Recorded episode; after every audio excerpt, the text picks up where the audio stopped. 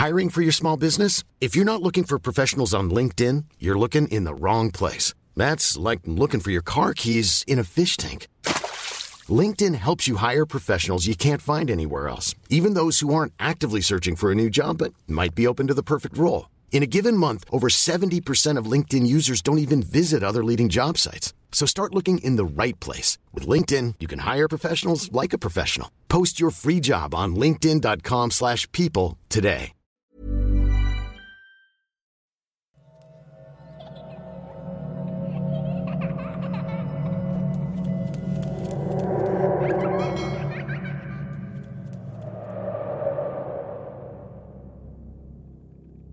Magandang araw po sa lahat ng tagapakinig ng Sityo Bangungot. Ako po si Cynthia, taga Quezon Province. Ang kwento pong ibabahagi ko sa inyo ay tungkol sa kakaibang karanasan ko sa bahay ng pamilya ng pinsan ko sa Maynila. Nakabili po kasi sila ng bahay sa Maynila noon dahil gusto ng mga pinsan ko na doon mag-aral ng kuleyo. Dahil may kaya naman sila at ang nanay nila ay nagtatrabaho sa bangko, madali silang nakabili ng bahay at lupa. Napunta ako sa lugar nila nung inaya ako ng pinsan kong si Mabel na magbakasyon sa kanila noong taong 2004. Tuwang-tuwa ako noon kasi makakarating na ako sa Maynila. Wala naman kasi akong dahilan para pumunta sa Maynila kaya hindi ako lumuluwas. Pero mula nang matira sila doon, naisipan kong sumama sa kanila para lang makarating ako. Sa palagay ko po ay may sixth sense ako. Hindi ako madalas nakakakita ng mga multo o elemento, pero ang pakiramdam ko po ay malakas ang aking pandinig. Nung minsang nagbakasyon sa amin ang pamilya ni na Mabel, doon nila ako inaya na sumamang lumuwas.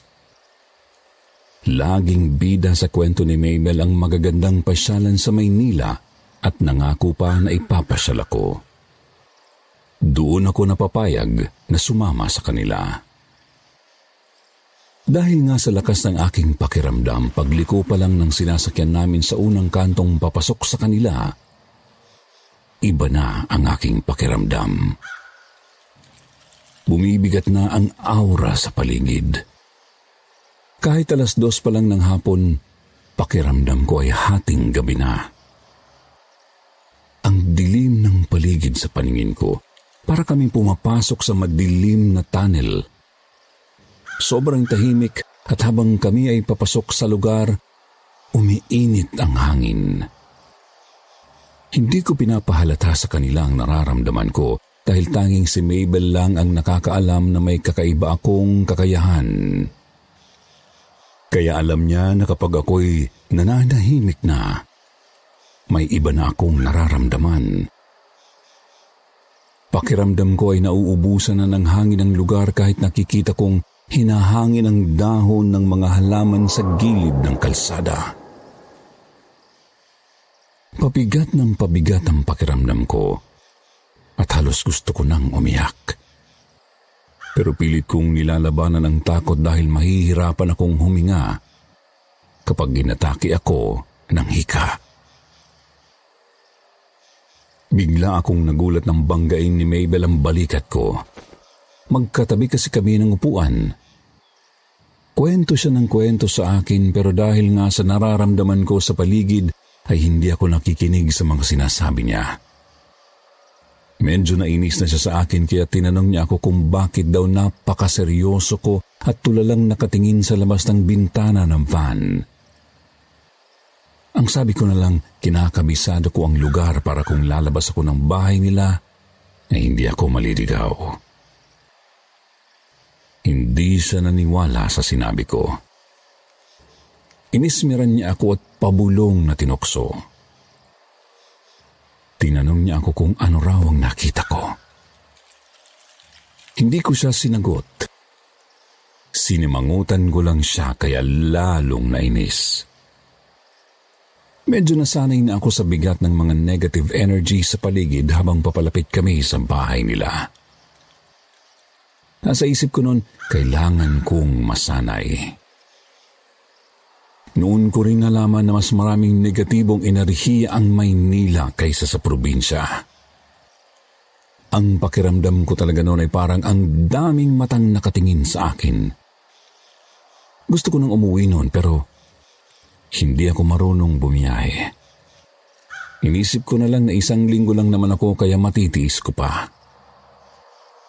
Pumayag lang din naman akong sumama dahil babalik uli sa probinsya si Dio Imong, ang tatay ni Mabel, kasi kukunin niya yung pinagawa niyang itak na i-display daw sa bahay nila. Nang huminto na ang sasakyan sa tapat ng bahay, sabi ni Mabel doon na raw sila nakatira. Agad kong tiningnan ang bahay. Dalawang palapag ang bahay nila. Lumang bahay yun. Tabla pa ang dingding na ikalawang palapag. Jealousy ang bintana nila at walang kortina yung bintana sa itaas ng bahay. Para akong binuhusan ng malamig na tubig nang maramdaman kong may biglang sumilip sa bintana. Pero nang tingnan ko, wala namang tao doon. Pero ramdam na ramdam ko ang enerhiya na may nakatira sa bahay nila. Nakababa na ang lahat ng sasakyan tapos tawag ng tawag sa akin si Mabel kasi aalis na raw ang van na nirentahan nila. Bakit daw ayaw kong bumaba? Sa totoo lang, gusto ko nang sabihin sa driver ng van na ibalik na lang ako sa amin. Kaso hindi naman pwede. Alam kong kapag luma ang bahay, may nakatira talaga. Pero iba ang pakiramdam ko sa bahay nila. May nakatira, pero hindi naman mabigat ang aura ng paligid kahit ang bahay. Hindi kagaya nung pagpasok namin sa unang kanto, ang bigat talaga ng pakiramdam ko. Parang nasa loob ng madilim na tunnel, yung kabahayan. Nakikiramdam talaga ako pagkapasok ko sa bahay nila. Unang tapak ko pa lang, hinagilap ko na agad ng tingin kung nasaan yung naramdaman kong sumilip sa bintana. Hindi ko siya nakita pero ramdam kong nasa loob lang siya ng bahay. Habang ipinapasok namin ang mga dalang gamit, bigla na lang may gumulong na sinulid sa sahig na hindi ko alam kung saan galing. Ang bilis ng paggulong na parabang sinadyang ihagis. Huminto ito na malapit sa may paako. Sa lakas ng paggulong ng sinulid, dapat tumama yun sa paako pero gulat na gulat ako kasi biglang huminto na para bang may pumigil. Tinitigan ko yun kasi nakita kong nakakalas ang hibla ng sinulid. Pero inisip kong matatanggal talaga kasi nga gumulong. Pero sinundan ko pa ng tingin kung nasaan yung dulo ng sinulid. Umabot ito sa hagdan hanggang sa itaas ng bahay. Maya-maya, gumalaw yung lalagyanan ng sinulid sa may pako na parabang hinahatak yung sinulid sa itaas. Umikot yung lalagyanan ng sinulid tapos nababawasan talaga yung laman. Kumakabog na ang dibdib ko noon tapos lumapit sa akin yung kuya ni Mabel na si Kuya Tristan. Pinulot niya yung sinulid tapos inilagay sa divider na nasa sala. Nagtataka pa siya kung paano raw yun napunta doon. Hinatak pa niya ang nakakalas na sinulid pero dahil mahaba nga kinagat na lang niya para maputol. Nakarinig ako ng yabag na mararahas sa itaas ng bahay. Tabla rin kasi ang sahig sa itaas kaya dinig na dinig kapag may nag-iingay o naglalakad. Yung yabag pababa ng hagdan Inabangan ko ng tingin kung sino ang bababa ng hagdan. Inaasahan ko na talagang makikita ko ay multo. Kasi wala pa namang umaakyat sa amin sa itaas. Pero walang bumaba sa hagdan. Huminto lang yung yabag. Tapos yung pinutol na sinuli gumagalaw na parabang hinahatak sa itaas. Bigla akong pumunta sa kusina at lumapit kay Mabel. Inagaw ko sa kanya yung basong hawak niya na may lamang tubig at ininom ko yun. Tinanong niya ako kung ano raw ang nangyari. Umiling lang ako. Ayaw kong sabihin sa kanila kasi ayaw kong matakot sila. Ako lang naman ang nakakakita at nakakaramdam doon. Matagal na silang nakatira sa bahay na yun at wala namang naikikwento si Mabel na kakaiba. Kaya inisip ko na hindi sila ginagambala. Ayaw ko pang umakyat sa itaas pero sinabi ni Mabel na doon daw sila natutulog kasi nandoon ang dalawang kwarto. Tatlo ang kapatid ni Mabel at puro sila lalaki. Kaya sama-sama sila sa isang kwarto. Habang si Mabel naman ay doon nakikwarto kay Latio. Kaya sabi ko, doon na rin ako matutulog. Ayaw kong humiwalay kay Mabel. Mabel sa tagal ko na kasing may third eye, natatakot pa rin talaga ako, lalo na kapag ang nagpapakita sa akin ay paulit-ulit. Hindi kagaya nung parang malikmata lang. Kapag nakita mo, hindi na ulit magpapakita. Mula nang dumating ako sa bahay nila, hindi na ako humiwalay kay Mabel. Nagpapasama rin ako sa kanya kahit pagpunta sa banyo. Tinatawanan pa niya ako kasi raw bigla akong naduwag iwala naman daw multo sa bahay nila. Hindi ko lang masabi na akala niya lang ay wala. Lumipas ang dalawang araw at nagpapasalamat talaga ako na naging ayos naman ako. Walang gumambala sa akin kahit inaasahan ko na yon. Akala ko hindi na talaga magpaparamdam sa akin ang multo. Pero isang gabi, nalimpungatan ako kasi may naramdaman akong naupo sa kama. Magkatabi kasi kami ni Mabel sa kama habang sina Tio at Tia naman ay sa sahig na tulog. Doon daw talaga sila natutulog kasi ayaw nila sa kutsun. Sumasakit daw ang katawan nila pagkagising sa umaga. Akala ko si Mabel ang bumangon nang may maramdaman akong naupo sa kama. Pero nang dumilat ako, nakita kong nakahiga pa rin si Mabel at mahimbing ang pagtulog. Pero sa uluhan niya, may nakaupo nga. May padamagan na ilaw ang kwarto kaya nakikita ko. Malamlam ang ilaw, kaya dumadagdag pa sa kilabot. Nanlalaki ang mata ko habang tinitingnan ko yung nakaupo. Nakatalikod siya sa akin Batang babae na palagay ko'y nasa edad na pito o walo. Wala naman siyang ginagawa basta nakaupo lang siya doon. Pero maya-maya, nakita kong dahan-dahan siyang humaharap. Tapos tumatawa siya na parang baliw. Doon na ako mas kinilabutan. Hindi ko alam ang gagawin. Di ko alam kung gigisingin ko ba si Mabel o matutulog na lang ako ulit. Kaya ang ginawa ko, nagtalokbong na lang. One size fits all seems like a good idea for clothes until you try them on. Same goes for healthcare. That's why United Healthcare offers flexible, budget-friendly coverage for medical, vision, dental, and more. Learn more at uh1.com.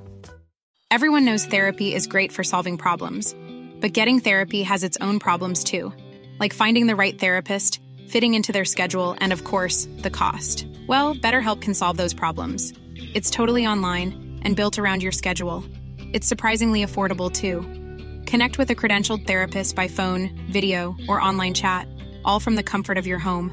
Visit betterhelp.com to learn more and save 10% on your first month. That's BetterHelp H E L P. kumot. Narinig kong may nagbukas ng pinto. Tapos may yabag na lumabas ng kwarto. nagsara uli yung pinto. Nung inakala kong yung bata na ang lumabas kasi nawala na yung pagtawa niya, nag-alis na ako ng kumot. Napatulala ako nang bigla kong nakita yung bata na halos dikit na ang mukha niya sa mukha ko. Napanganga ako, gusto kong sumigaw pero hindi ko magawa. Napapikit na lang ako at napalasal bigla at kinausap siya. Sabi ko umalis na siya. Huwag niya akong gambalain, hindi ko naman siya sasaktan. Tapos hindi ko na naramdaman yung aura niya. Sakalang ako dumilat ulit si Tio pala yung lumabas ng kwarto.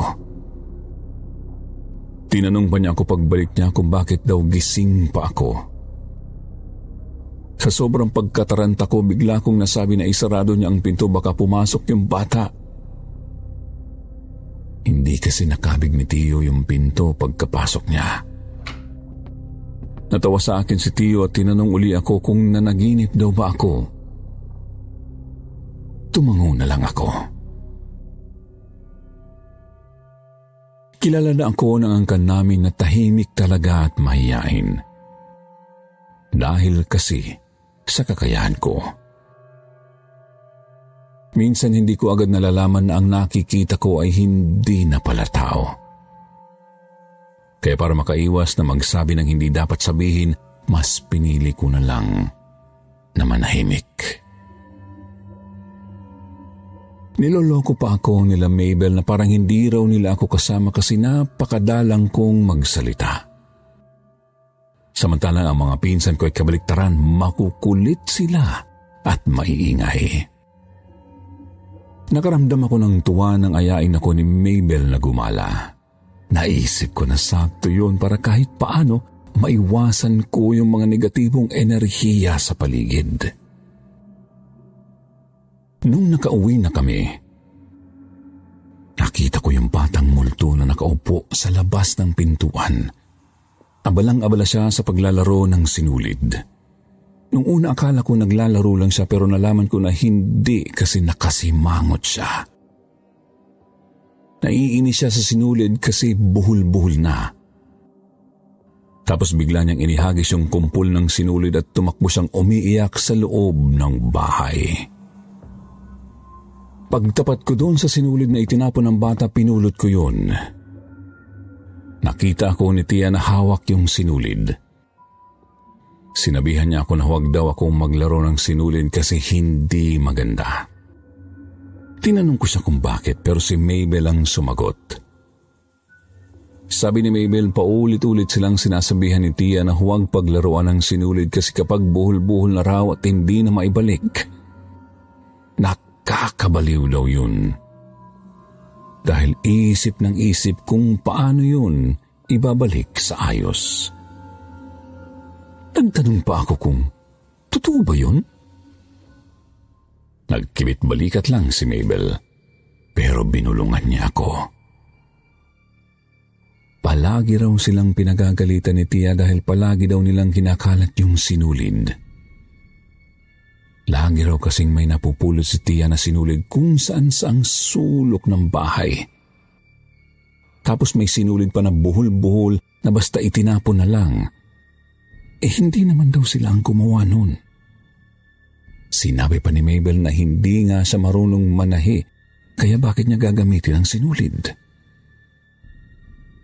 Doon ko na sinabi kay Mabel na talagang hindi sila ang gumagawa kasi iba yun. At dahil nga alam ni Mabel na may third eye ako, tinanong niya ako kung nakikita ko raw ba. Tumango ako tapos naramdaman ko yung bata sa bintana sa itaas ng bahay sa kwarto ng mga kapatid niya. Napatingala ako tapos napatingin na rin si Mabel. Bigla akong nagulat kasi tumili si Mabel tapos nagtatakbong papasok ng bahay. Hinabol ko siya at tinanong kung anong nakita niya. Wala naman kasi akong nakita pero naramdaman kong may nakatingin nga. Sabi niya, may nakita raw siyang batang nakatingin sa amin. Nung gabi gusto kong kausapin si Mabel pero umiiwas siya kasi ayaw niyang pag-usapan. Sabi niya kasi ang tagal na nilang nakatira doon. Ngayon lang siya nakakita ulit.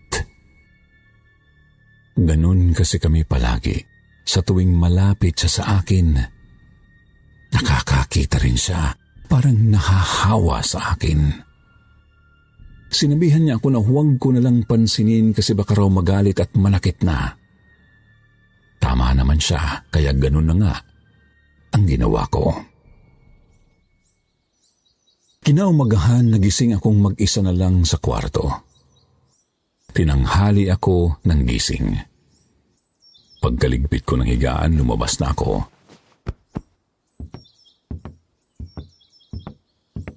Nasanay na akong pag nagbubukas ng pinto ay dahan-dahan kasi ayaw ko ng ingay. May mga pinto kasi na lumalangit-ngit kapag binubuksan. Ayaw ko ng mga ganoong tunog. Kaya dahan-dahan lang para walang ingay.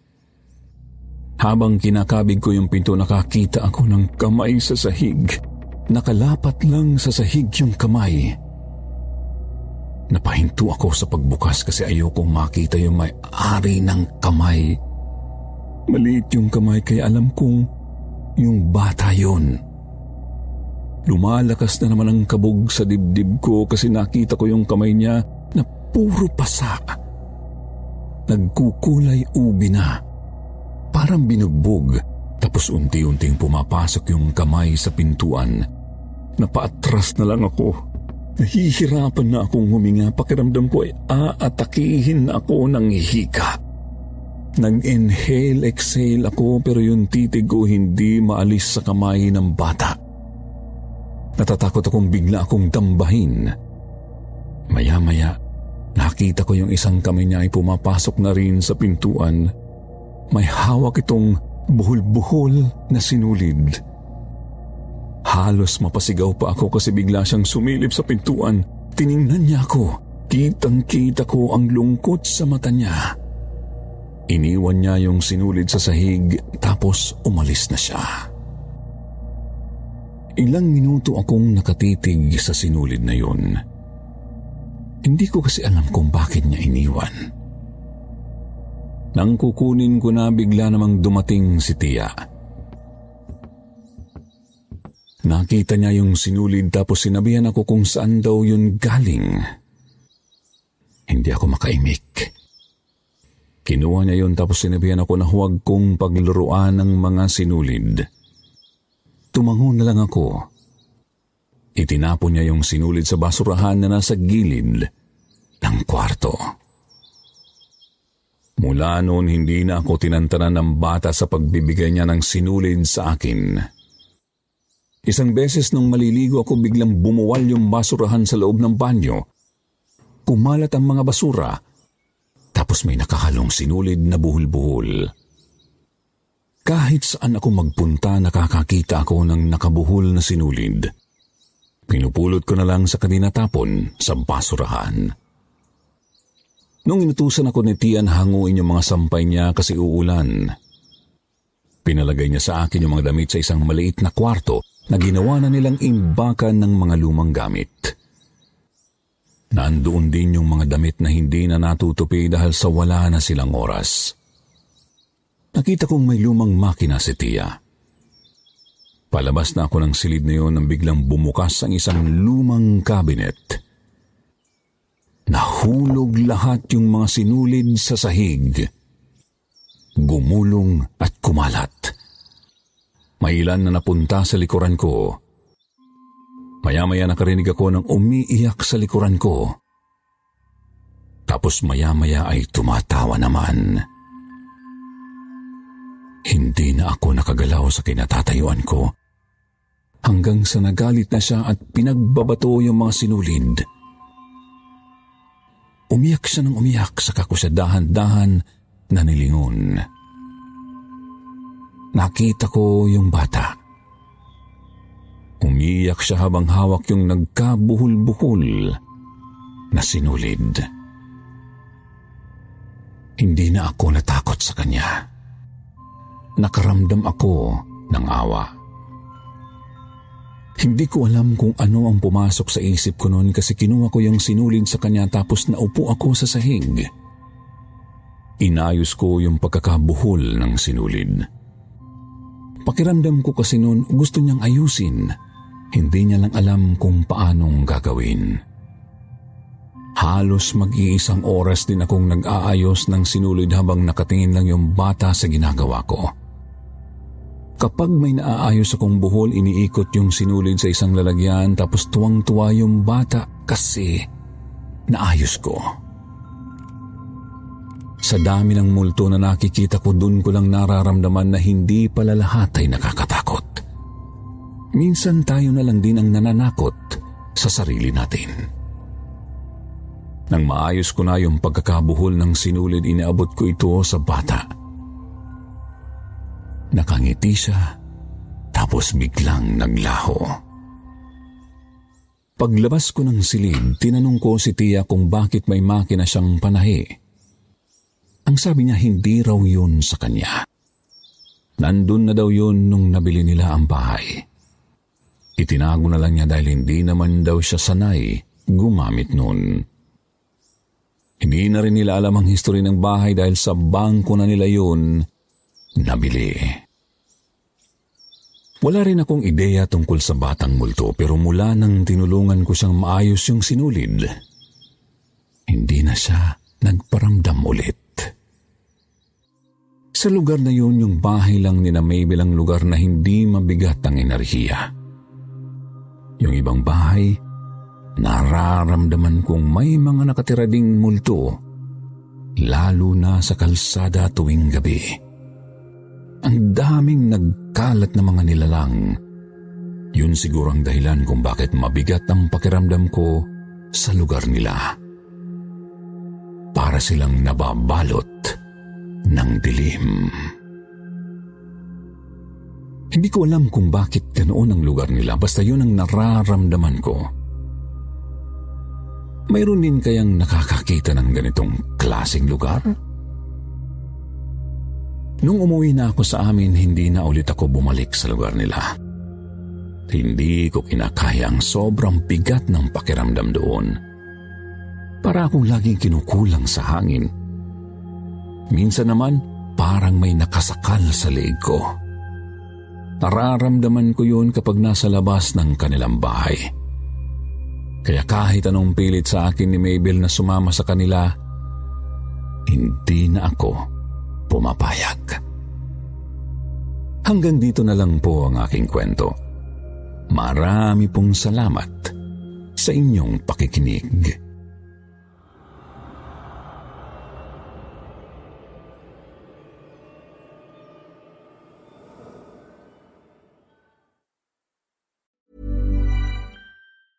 Planning for your next trip?